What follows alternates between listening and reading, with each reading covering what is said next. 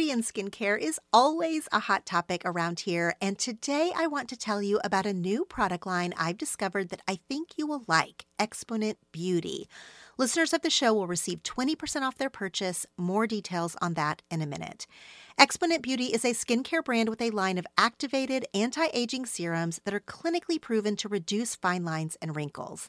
The beauty of Exponent Beauty is their innovative form factor.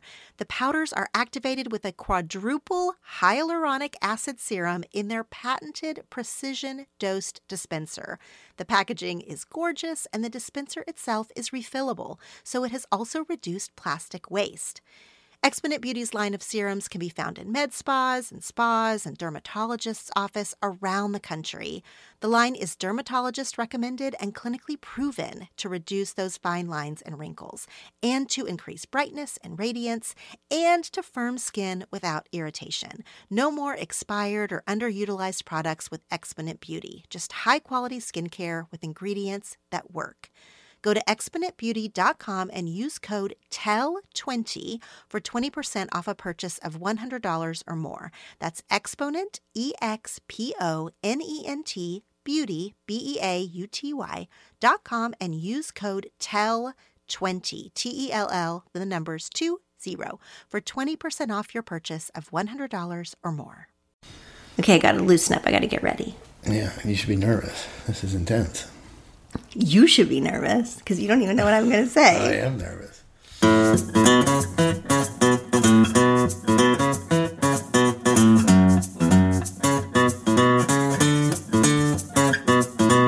I'm Laura Tremaine, and I have 10 things to tell you. And you have 10 things to tell. This is an interactive podcast. Each episode has a prompt and a topic that I want you to take to your journal, text to your best friend, or answer on social media using the hashtag 10 things to tell you. This is a show about digging deeper and sharing our stuff. I'll go first. This time with a guest. This episode is a little different because instead of asking you to answer a question I pose, I'm asking my guest the questions. There are so many fascinating people out there with things to tell. Every few months or so, I'm hoping to have a guest for us to learn from or to be entertained by. And who else to start with than my amazing husband, Jeff Tremaine? We've been married for 11 years and have packed a ton into that time, especially having our two young kids. And since I've been sharing on the internet for most of our marriage, I always get a lot of questions about our relationship and our family. So we're going to talk about some of that today. Jeff is a producer and a director, and we met on the set of his first film in 2002. If you care to hear more about his early career, check out episode number eight of my podcast, Smartest Person in the Room, where we talk more about how he went from being the editor of Big Brother Skateboard Magazine to creating the cultural phenomenon Jackass, which started as a TV show and then became a series of hit movies. He's also made several great documentaries. He has several TV shows on air at all times, and he's directed numerous national commercials and campaigns, including the American Airlines safety video that plays at the beginning of every flight. That is for sure his most watched work ever. I'll link to all of those projects in the show notes. But this week, this week, his first scripted film is opening. It's a Netflix original movie called The Dirt, based on the book by the same name about the infamous band Motley Crue. In our conversation today, we talk about why this movie took so many years to make. Jeff reveals the smartest decision he made in the beginning of it, and we answer a few filmmaking questions that people sent to me in advance. After all of that movie talk, Jeff and I get down to the important stuff and we have a good conversation about how we did or didn't stay connected while he was away working on the film, the secret trick that my therapist had us try, and how he feels about making a movie that doesn't necessarily align with his own values. I sincerely hope that you take something from our discussion that you do want to share with a friend or a partner, or that prompts something in your journal. Okay, so I don't want to belabor your sort of background and all of that, your career, your meteoric rise.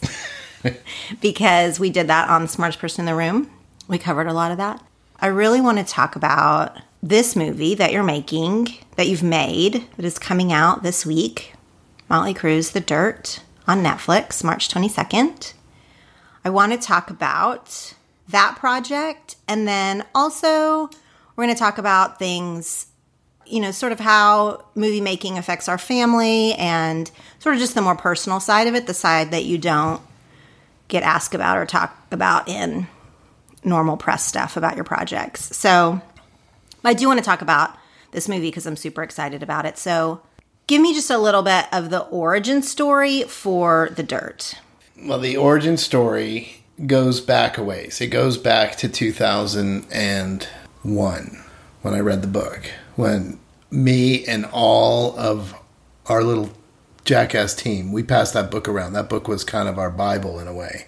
But why? You weren't a huge Motley Crue fan. No, I didn't come from it. Like I think I mean the book is is a super honest look at their life. Like crazy they tell crazy stories. It's not like they're biting their tongue and just giving you hints at the craziness. They tell they tell it all. But my attraction to it, I think, was that I felt like I was living that life as I was reading that book. It was really interesting. I was sort of sitting shotgun to this story unfolding. I mean, in, in 2002, 2001, it was really most of the fun, crazy stuff. But by, by living it, you don't mean you were just experiencing the book. You like as a having a good reader experience. No, no, no. I was experiencing the life that they were like similar. Like it's what Motley Crue is four young guys who sort of have this crazy rocket ride to the moon and back. You know, and it and sort of all of the good and bad that comes with that. Like I was watching it happen to me and the guys. So um the Jackass shows and the, movies. With the Jackass shows and movies. Yeah, I watched what all of that effect has on people. Like in, in Motley Crue was also sort of like they were encouraged to be crazy. They sort of set this bar and then everyone expected them to be that way. And so that bar kept getting lower and lower, I would say. And and we had the same thing happening with us. And and also with them, no one was telling them no. No one was telling them, you know, it was just pure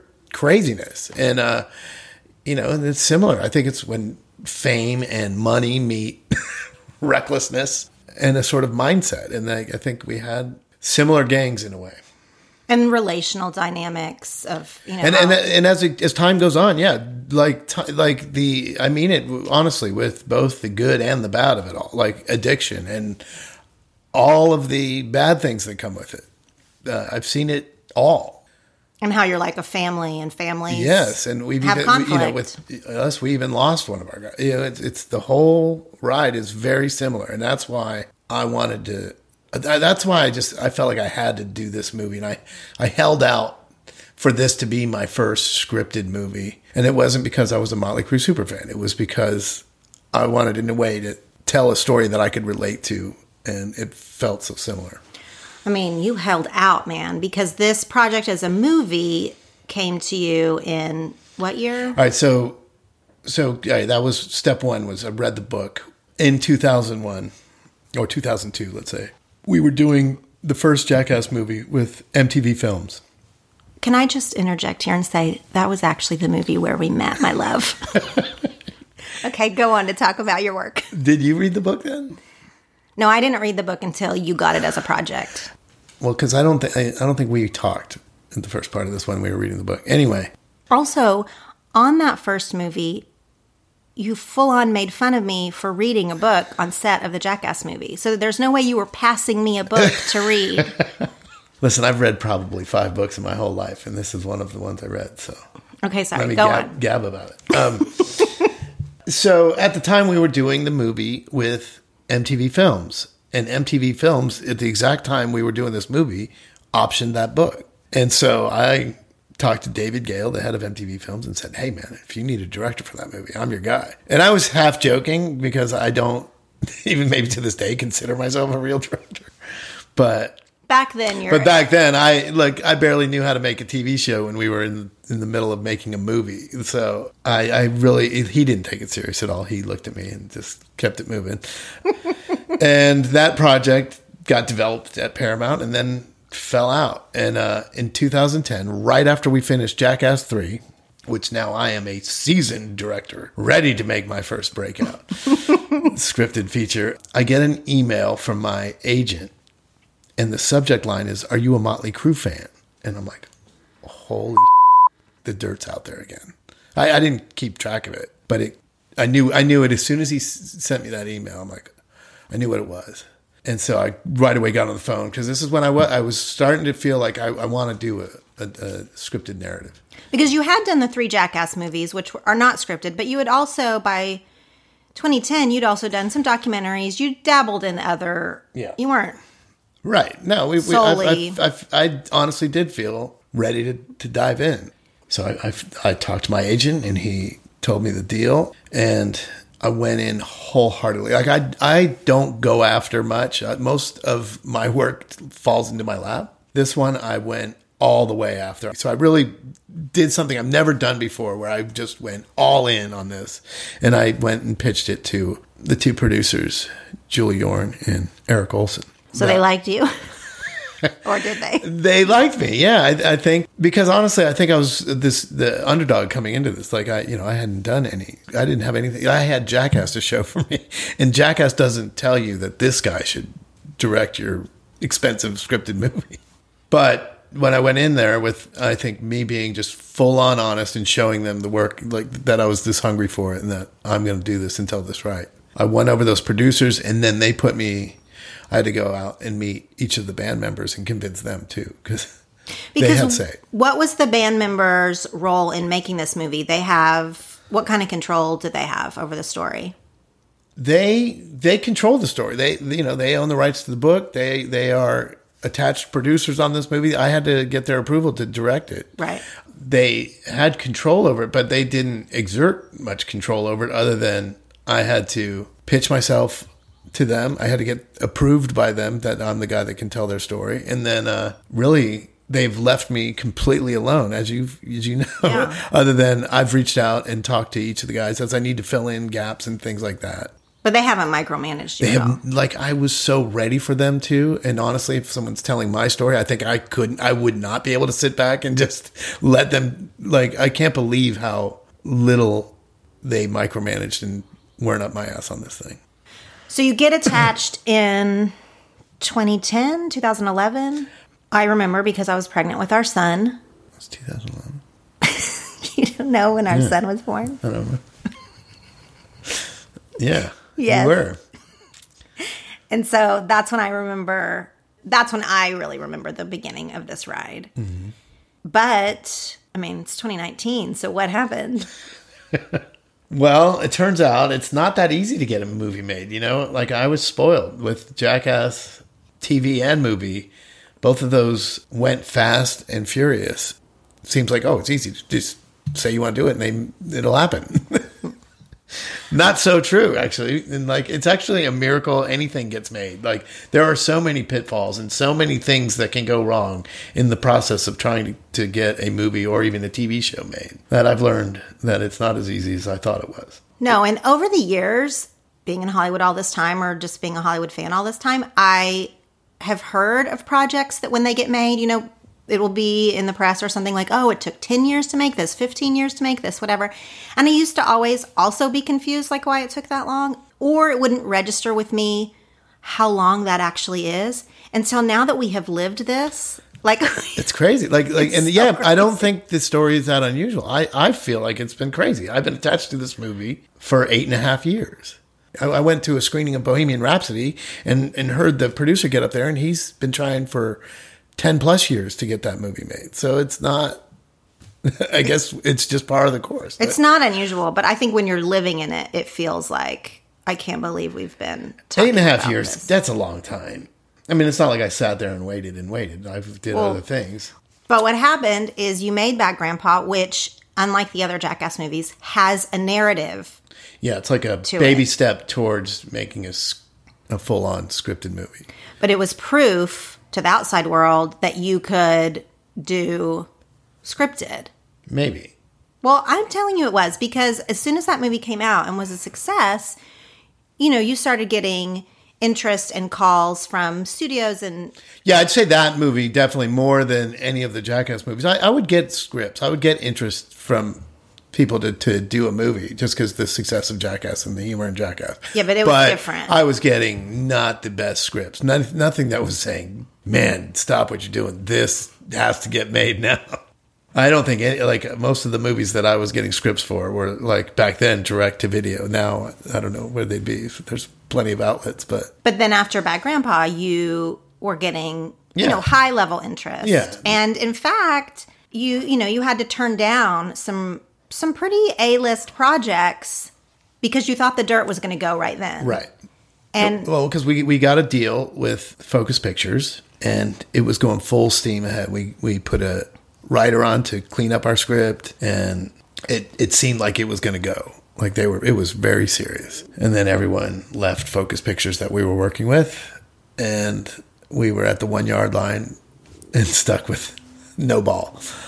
And it was basically like starting over again. And we had to go shop it around to different studios, and it took What- a long time. what was your mindset when you when the focus features part fell apart? Were you like, what am I waiting on? Do I need to abandon this? Do I need to stick by this? Like what were you I, I was frustrated, but I wouldn't say I was ready to quit. I mean, it was definitely like, well, let's see what else falls in my lap while we're trying to get this made. But I, I don't know. I, I wasn't just gung ho looking for something else. I was still hopeful and you had more faith than other people on this couch.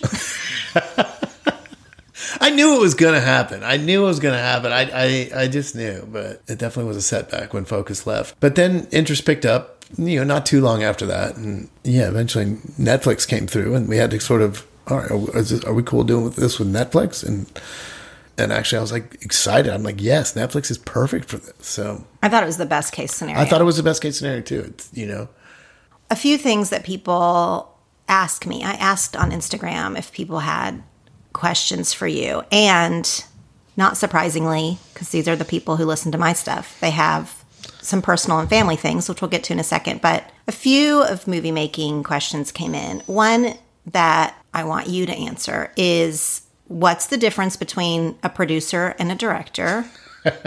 which is really a common question. People actually don't always know that. And I will just say that you are a producer and a director for Jackass stuff and creator. I mean, that's your baby. This was, besides commercials, the first time you were a director for hire, right? right. which is a which is a different role. So it, so take your creator hat off and just be like, what is the difference between a person who is directing a movie and a person who is producing a movie? director is more of a specific this is the guy that's in charge of making the movie when it's time to go. Like like tells the actors what to do tells the camera where to be. We all the director answers all the questions when it's making the, the actual movie. The producer has to do everything else. The producer has to make sure the director has what he needs and putting out all the fires around it. So you know guarding the director from a lot of that. I I don't know. It's different because i've produced a few things too. And there's no one thing i do. I think the producer has to consider money where the director should never be concerned with money. The director should just think about what's best for the movie. How can i get this? How do i do this? You know and then you get eventually it comes down to how do we solve this with what we have and you just make creative decisions. But the producer has to be really concerned about the money. And following like whatever rules you're under, like a studio's rules, as you know, different states have different laws about shooting. You know, Right. they're sort of more about rules. and there's different kinds of producers there's like i'm only a creative producer so i'm always on the helping solve creative problems and guarding the creativity of the project whereas there's then the much more budget line producers and and the producers that just do more of the selling of the project and get, gaining the rights to the projects. Yeah, there's producers do everything. Yeah, producers do everything. And there's a hierarchy of producers, but it they really do wear a lot of Yeah. hats. Whereas a director has a pretty specific Yeah, job. like uh, you know, I've one. I'm doing a movie right now with where I'm a producer on it, and there's four producers on it. Really, uh, the two most involved producers are me and another guy, and he talks to the studio. He's the one that talks to the studio. He's the one that made this deal happen. He he got me attached to the deal, rounded the whole thing up. And what do you um, do?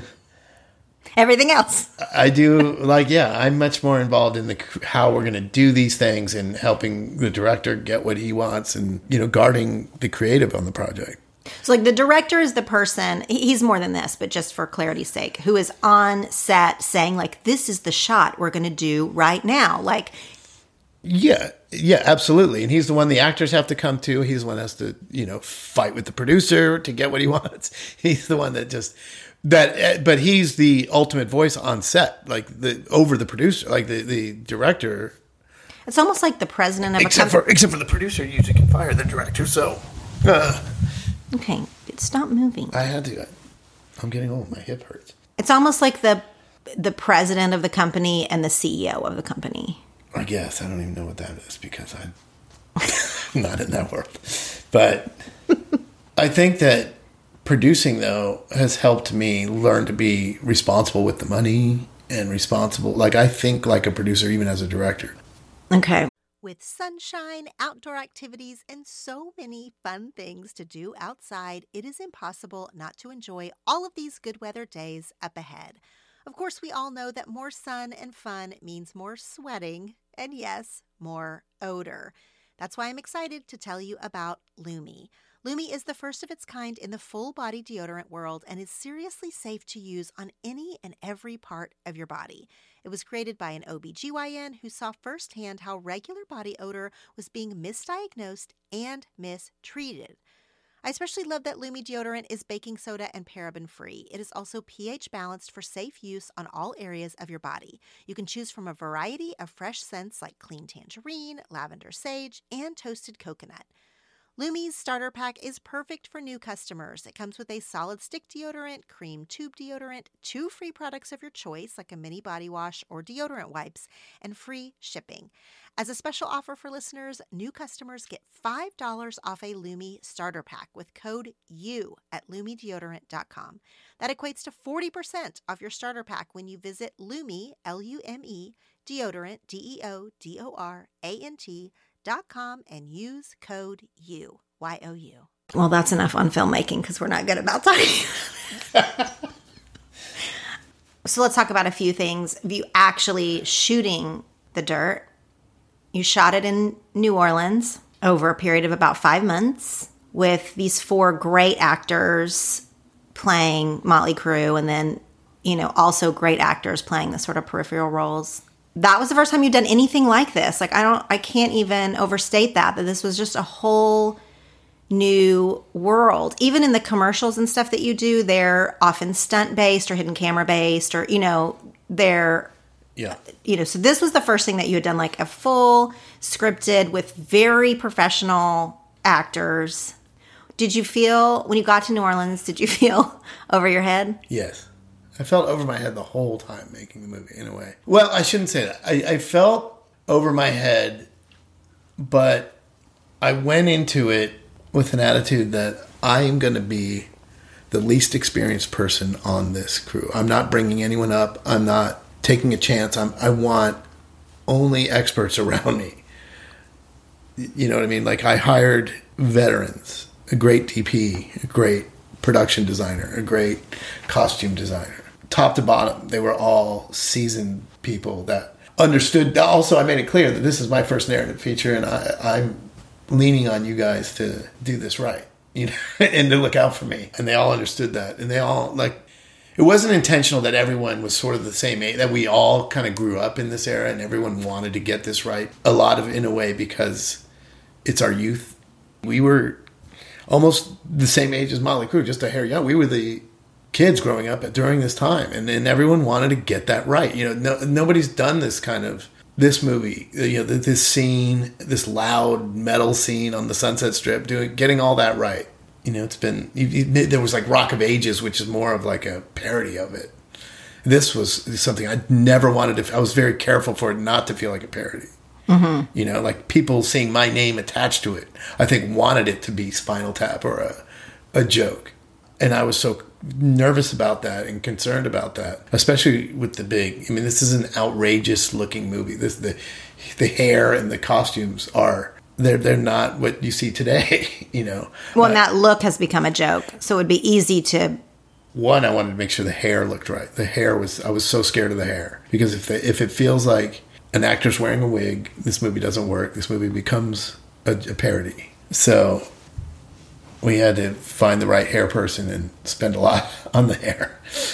I noticed this from the beginning and just thought it was so interesting that because it was your first feature, you checked your ego at the door a little bit and you did not do what the tendency, that someone's tendency might be, which would be like fake it till you make it. You surrounded yourself with people who were willing to help you out and say, this is this might be how we should approach this or whatever. Instead of, I feel like some people might go in and be like, I'm just going to pretend I know what I'm doing. Yeah. Um, or or they wouldn't hire they'd hire people who would look down on a first time director and you hired people who were happy to work with you I'll and tell you, happy like, like one of my attractions to Toby Oliver in particular, the d- director of photography on the movie, was that he had just done Get Out. And that was Jordan Peele's first movie. And when I was interviewing Toby, he talked about that and how he looked out for Jordan. That appealed to me. Like he had a body of work that, but there were a lot of you know other cameramen that that had the same, not the same, but like you know good quality people that I that were up for this gig. And something about that, I'm like, he's my guy. I know he's going to look out. He's not going to hijack the movie. Uh, you know, the other thing I was vulnerable to would be a DP that has a different agenda that would bowl me over because I'm new to this. And but Toby also doesn't have a huge ego. He has a let's make something cool and let's do this together. Like he helped me out a lot and educated me a lot on how this is done. I think that was super strategic of you and super smart because I just I don't know that everybody else would approach it that way. I think most people would be like I've been waiting to take this shot for a long time, so I'm going to give it my best swing, which you did give it your best swing, but with fully acknowledging from the second that you had a lot of help. Well, I knew that I knew the one thing I could do is I can build this gang of guys. If I give if you give me the time and give me the right cast, I will go and make this real. Yes. That's what I know I can do and I can get a performance out of these guys. Would I know what lens to put on and how to storyboard this all? No, I needed help with all that. And being able to not worry about the costumes and the hair, where the camera's going to be, and all like that was all off my plate. Like I had the right people who cared to do it all right and were responsible, and I just didn't have to think about it. They would show me the stuff. I, I had to think about it, but I just didn't have to worry about it. Yeah, you um, hired the right people. I hired the right people, and that made it, you know, so I got to do what I'm good at, and that's just get in there with these guys and get them to buy into it, and we all figured it out. You're so good at creating a world, and that's what you did. I think, and a camaraderie because one of the things that shines through, I think, a thread that shines through in all of your projects is that the people are enjoying each other, they're enjoying what they're doing, like they're having fun, and they're really bonded. I think when you can see this is like why why an ensemble cast is like when it works really well, it works. And I think you are good at that. These actors didn't know each other, right, when they no. started. And so you can create this like bonding experience, I think. I've watched you do it and that makes everybody more invested in the project. Were you scared the whole time? No, you know, like once we started, it didn't feel that different. It actually felt pretty familiar. Like I, it, I, I think just having done a lot of commercials, a lot of being around the set so much, it's it's not that different. And once uh, once I kind of earned the trust of the actors and and I gained confidence that everyone's going to pull this off, it, it became pretty comfortable it was it was it's it's strange for me to be able to control everything. I don't mean that you have all full control, but you know what I shoot normally is so there are so many variables that I have zero control over. This, you know, they're going to be in the light. You know where they're going to be. You know where the camera can, is supposed to be, oh. and you know what they're going to say. You mean like pranks versus scripted? Pranks, and yeah, and in reality, you know, I do a lot of hidden camera stuff where you have so little. Like, we're trying. I've done a bunch of really scripted stuff shot in the real world, and that's so hard. Yeah, that's not the same thing. it is not the same thing. It's like like it was a, it was relaxing in a way to know. Oh, they're going to say this here. They're going to be in the light saying it. just control over it. You're like, this is easy. Wow. what have I been doing? So, another question I got from quite a few people is that this movie is about some hard stuff. The band's choices, it is truly sex, drugs, and rock and roll. How do you feel making something that doesn't all align with your personal values?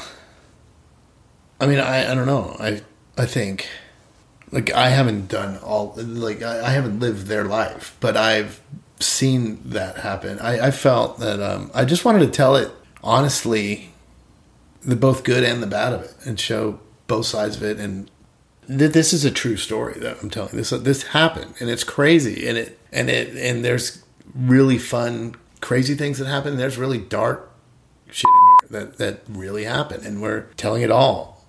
So uh, I don't I don't feel like it reflects on me. I'm just telling the story, but I've chosen to tell this story. So You're telling the story, you're not living the story. yeah, I'm telling the story, not living the story. Do you have any hesitations at all in making something that like your kids can't watch? You know, I've made so few things. Like my whole career is based on things that kids can't watch. so I- I don't feel that weird about it. They get mad at me, you know, especially when a script or something comes through that they could. They get mad at me that I won't even do it. So I'll tell you, like when I watched Bohemian Rhapsody, I loved that it was so sort of PG thirteen.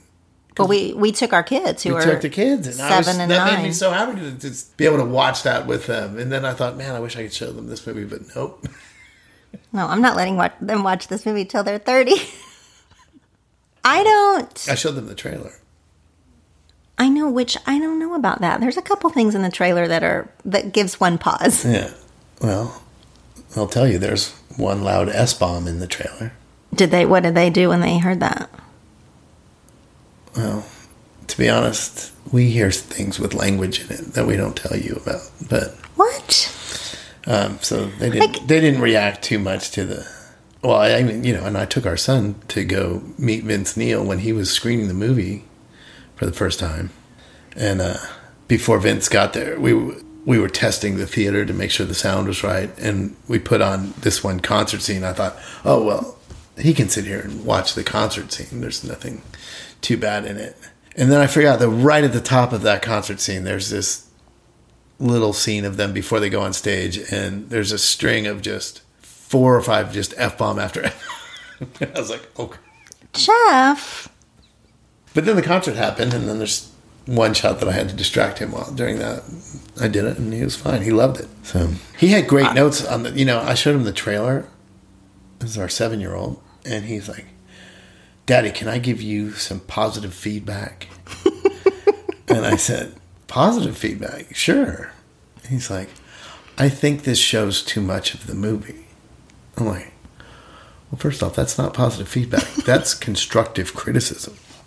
Um, but that's a very good. I you know I appreciated that. That's really observant of him to, to say that. And I said, you know, I used to think like that. I used to be so upset in the old days. They would show these trailers and give away these big jokes that I wanted to hold back. And then I learned over time, no, you've got to you got to make it so people want to see it. And if it's good, no one ever says, "Man, I didn't need to see that. I saw the trailer." I you know they'll only say that if it's bad. So Well, I know this interview is about you and not me, but I don't have any issues with the stuff you making not being suitable for our children. If we were to go by that standard, I mean, if any, everyone was to go by that standard, then there, everything would be G rated, which I, I don't want to live in a G rated world. me neither. So we don't show our kids most of what you, do, I and don't it's e- fine they've with me. seen so little jackass. Like I They've seen almost no Jackass. almost zero. Which is uh, funny because at this stage, there are things they could watch for sure. Most of it, like honestly, like there's Most of it might be I would be selective, yeah. but most of it, no, no, no, half of it. Like a, there's a, I can think of a few scenes. Okay, whatever. Okay, so we've got all that movie making stuff out of the way. Got all that Hollywood bullshit out of the way. Now let's get down to the nitty Let's get down to the actual things I want to talk about. God, I have to go. No, you don't. Okay, So just on the on a pure basic level, the work that you do requires you to travel a lot some years and last year the year that you made The Dirt, right before that you had also been making another movie that took you away. So we went through Yeah, this was a very long, hard year. It was a us. really long year. We really went through about, I don't remember, maybe 15 months where you were gone a lot, Yeah. especially the, the stretch making the dirt where you were gone for five months and we only saw you once. It was a really long, No, we saw each other three times, to be clear. I mean, kind of. Kind of. I mean, like, you know, you and I had a big, long conversation before, and you, thankfully, and I'll I say it to your face, you were awesome about giving me permission to go and make this movie the way the way I needed to do it, and that was to be buried in it. And it was very hard. It was hard. I'm sure it was hard for you. It was hard for me to be away from you and the kids. Well, I felt like we had waited so long for you to make this. We had, and I say we because, you know, we do make some of these decisions in consideration of each other. And we had turned down, you know, you had turned down things to make this movie. I mean, this would had been, our eyes had been on this goal for a long time. So mm-hmm. when it finally came to be, I wanted you to be able to go and not worry about us. You know, there's an option in this town with friends we have if people go away to make movies sometimes their families go with them depending on the link like there's a lot of ways that you can do this hollywood thing for this project i wanted you to just go and not have to worry about us in any way if we were you know okay or entertained or whatever like you needed to just immerse yourself and do this. And that felt very noble on the front end. Yeah. but it actually ended up being really hard to be apart and you know we didn't talk as much as usual. We definitely didn't see each other as much as usual. Now that kids are in the picture so you've only made two big movies two big actually now three big movies since we've had kids and that changes the game in terms of what you're missing missing five months with our kids No, that's it's a lot It, it- yeah, it, it definitely. That's something I, I would consider on any new projects coming up. It's like, wait, is it really worth it for me to? I, I have to really love something right now to, to commit to it because I know it. It's, it means a long time away from the family, and then when you come back and put it together, you're still not really. I'm not really available when I'm brain in editing. You know, I'm how I get, and right it's hard. It's hard. So, one of the things people have asked because I, you know, people have spouses who travel, spouses who are deployed. I'm not equating deployment with making a movie, but just people who are having to be apart. How did we stay connected? you answer and then I'll answer. How did we stay connected? Do you want me to go first? Yeah, you go first. Well, then- remember you made me do the um, think about you for ten minutes every day routine. That was from my therapist. I didn't come up with that. Do you want Oh. to say something about that? Because I think that was actually ended up being really key. Well, you brought it up to me, and, and hold on. I brought it up to you because the truth of this answer is we weren't totally connected. Right. And I don't know how that was on your end, of course, but on my end, it was hard to be disconnected because some hard things were going on back here. Like we had I had some health issues, we were having some extended family drama. Like I was sort of like not having the time of my life solo parenting in sort of a rough season. Well, from my perspective, you were fully living your dream in an awesome house in New Orleans. You would call from the bar, like having a great time with your new friends. And that grates on a girl after a while. And so we started to, I feel like we were not on the same page exactly. And I go to therapy regularly. So as I'm talking to her, of like, oh, I'm, you know, feeling sort of frustrated by this. I'm feel, starting to feel resentful, which is not how we went into this project. We went into this project both so celebratory. And so my therapist, who is amazing, she suggested this exercise for you to do. And I want you to tell me what it was and if you did it and if it worked. I was supposed to think about you for ten minutes a day. And, Just and that's it. Like just sit there and think about me. You can be on your phone. You Right. could be And doing anything so, else. Um, And uh, you know, it, it, and I and I went into it like, all right, I'll try this, and I did it. I did it the first day. Then I did the second day, and it was like you know just kind of peaceful, like just just not taking you for granted, and just thinking about you, thinking about the family, and how important that is, and it was it was actually a good exercise, a good morning routine for. I did, I did it in the morning every day before I leave. I'll just kind of have my coffee and just think about the family, think about you, and it it, it was good. I think it did re-ground me and reconnect me to you. I think it was. Uh, I did it. I did it every day. Once you yelled at me about it. you didn't yell at me about that. We we got into a bit of we got into a thing, and then I wanted to make an adjustment because I knew I was screwing up. It was it was a hard balance for me to let you fly and go do your thing and then also feel disconnected. Like it was Right. it was harder than I thought it was going to be. We've talked about this now numerous times that next time, next time you make a movie or next time we're separated, we'll do several things really differently. This was like a huge learning experience for us. But in the minute when we were in it, Yeah. the sort of band-aid that we put on it was this was one- of the things that we did was this exercise. And i will tell you i could tell you were doing it. Like there was Yeah. some kind of tide change with that. Like it just changed the energy around our conversations.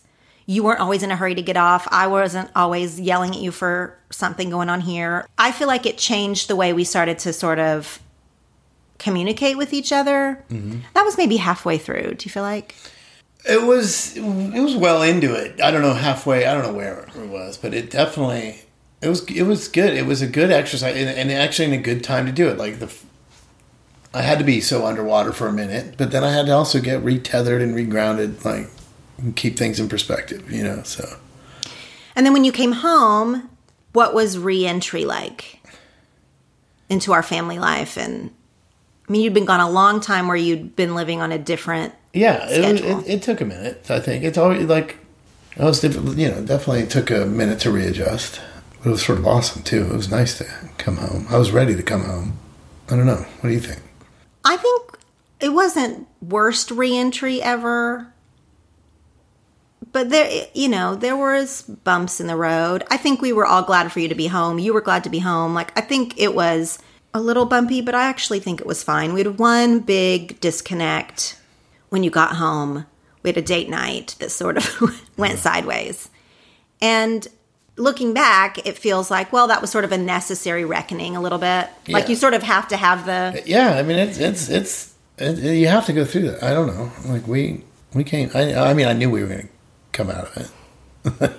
Yeah, I didn't. It ended up being fine.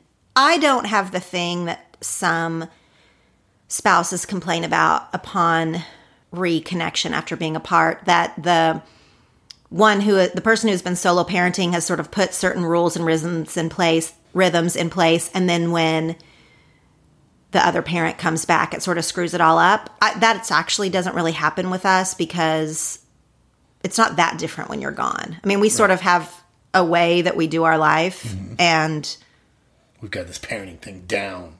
no, it's not about parenting. It's more about like we're pretty simpatico in how Yeah. we are doing We certain how we do our days, Yeah, and we, so we have in a way a schedule of how things go, and, Yeah. and we stick to it, and it makes life simpler for sure. we don't. One of us doesn't come in with whole new ideas and try to shake it up. We- yeah, and and like I I stick to it. If you're gone, I stick to The schedule. yeah the schedule because it works for us. Yeah, so I don't we don't really have that. Another sort of question I got was do we talk about the different work, different projects that we're doing? Do we have input on one another's projects? To which I laughed out loud because No, not at all. Like I showed you the other movie I'm doing for the first. You didn't know a damn thing about it. but it wasn't cuz I don't love you. Well, I didn't say it's because you don't love me. No, but also you don't understand how the internet works. I've been described as a luddite. I, I, I to learn what that word meant. you don't really get what I do. I get what you do, but a lot of it isn't like to my immediate taste. And so you would not value my opinion on like what's funny. we don't think the same things are funny necessarily. I was shocked how much you liked that other movie. Are we allowed to talk about the other movie? No. Um, not really. okay. Well, it's hilarious, and I it comes out in October. We can say that, and I can't wait for everyone to see it. And I, I loved it, and I love your work, but like I can't speak to it. Yeah. And I always feel very, you always act very supportive of my stuff, even if you don't know what it is I'm talking about. I feel the support from you just as like as a Yeah. human. Well, I want you to creatively shine. Do you have feelings about that I share so much on the internet?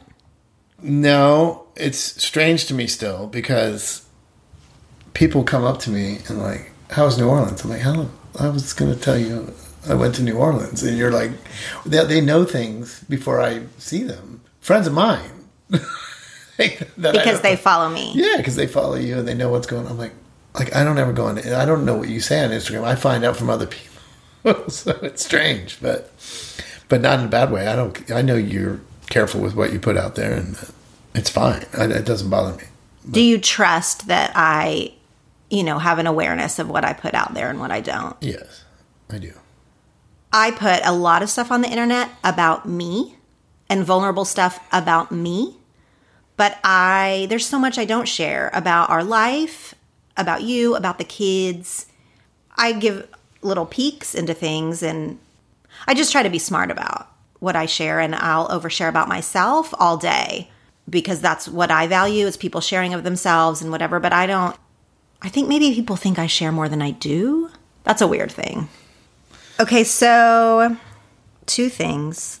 We can't really talk about what's next for you, huh? I don't know what's next for me.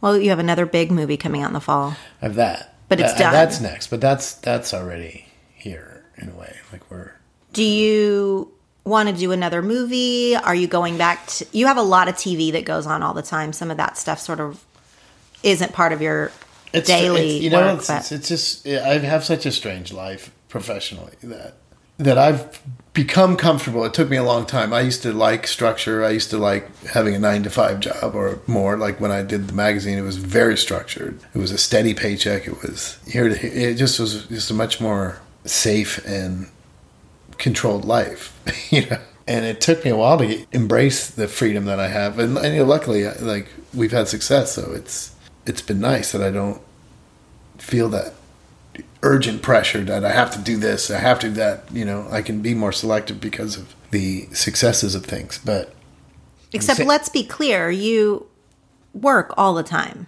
I like making things. I like making things. I, I don't have to direct it. I don't have to. I'll just getting things made makes me happy.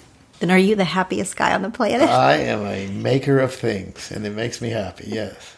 Lastly, what do you think about? I don't even know if you want to say this publicly, although I'm sure you're going to get asked this in regular press. What do you think about Steven Spielberg coming out and sort of leading a charge to not let Netflix or other You streaming know, services be eligible for Oscars? I mean, I think I understand what he's doing. He's just trying to protect movie theater, the, the movie going experience, and the old way of doing it. You know, it, and I get it, and it's a nice thing to to protect. And uh, you know, I don't know if it's he's going about it the right way. I don't know. Um, you can't stop this. This ball is already rolled.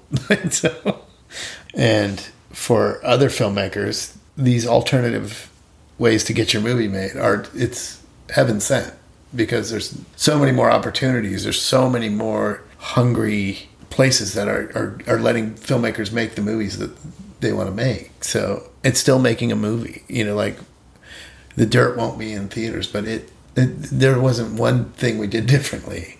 It's just the distribution is different. Mm-hmm. Like it's still the, it's a 90 minute movie, but you'll see it on your screen at home. So, so I think it's a fight. He's not. He's not going to win. I mean, well, maybe he will with the Academy Awards. You know, I don't know. I, I see what he's doing, and I, I respect it in a way. But you're fighting a losing battle. Movies are still movies. They're just viewed differently nowadays. Mm-hmm. But the good side of that is people have an insatiable appetite for content, and therefore more of it's being made. There's more opportunities for filmmakers of all sorts to make their movies. And companies like Netflix are doing it in a nice way for filmmakers. They're giving us the right amount of money to make it and the right amount of freedom to make it. So I'm very thankful that there's Netflixes and Hulu's out there. Have you ever listened to an episode of 10 Things to Tell You? I have not. it's so unnatural for me to, to listen to a podcast. I don't know why. I like I love all the podcasts that you make me listen to. But I don't have the ability to do it on my own. Okay. Do you feel like that was a good conversation? Yeah. Is this how we talk in regular life? Uh, a little bit. No. Maybe not. No, it's awkward because there's a microphone right here. Kind of. I kind of wish there was a microphone sometimes in our regular conversation. I'm glad there isn't.